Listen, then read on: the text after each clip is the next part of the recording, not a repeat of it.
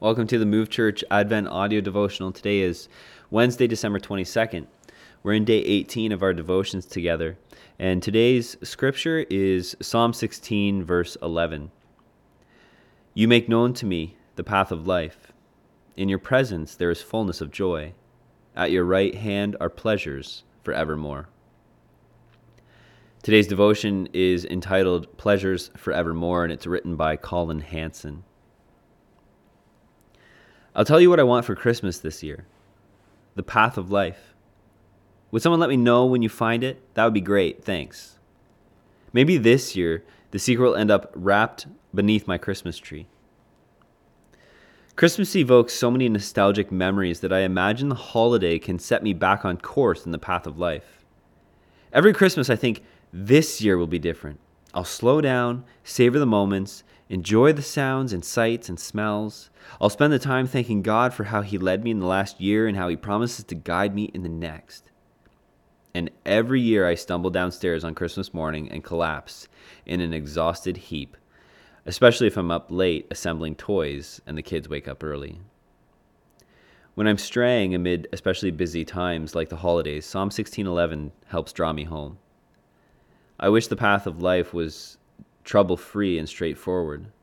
Then it might be easier to find and follow. But in my more spiritually lucid moments, I remember Jesus himself is the path, the way, the truth, and the life. And following him isn't so much about knowing where I'm going, but trusting him to guide me. I don't know why I think it would be better to know what's around the bend on the path of life. On March 10, 2020, would it have helped me to know what the next year had in store? Probably the opposite would have been true. I would have been overwhelmed with worry and grief, and yet, through those dark days, Jesus never left me. Because He is the path of life, there is fullness of joy in His presence. And not even a global pandemic and its ongoing aftermath can steal that joy. The Christmas season bombards us with promises of pleasure through the receiving of a perfect gift. If I could just get that red bow on a new a new car, then life would be okay.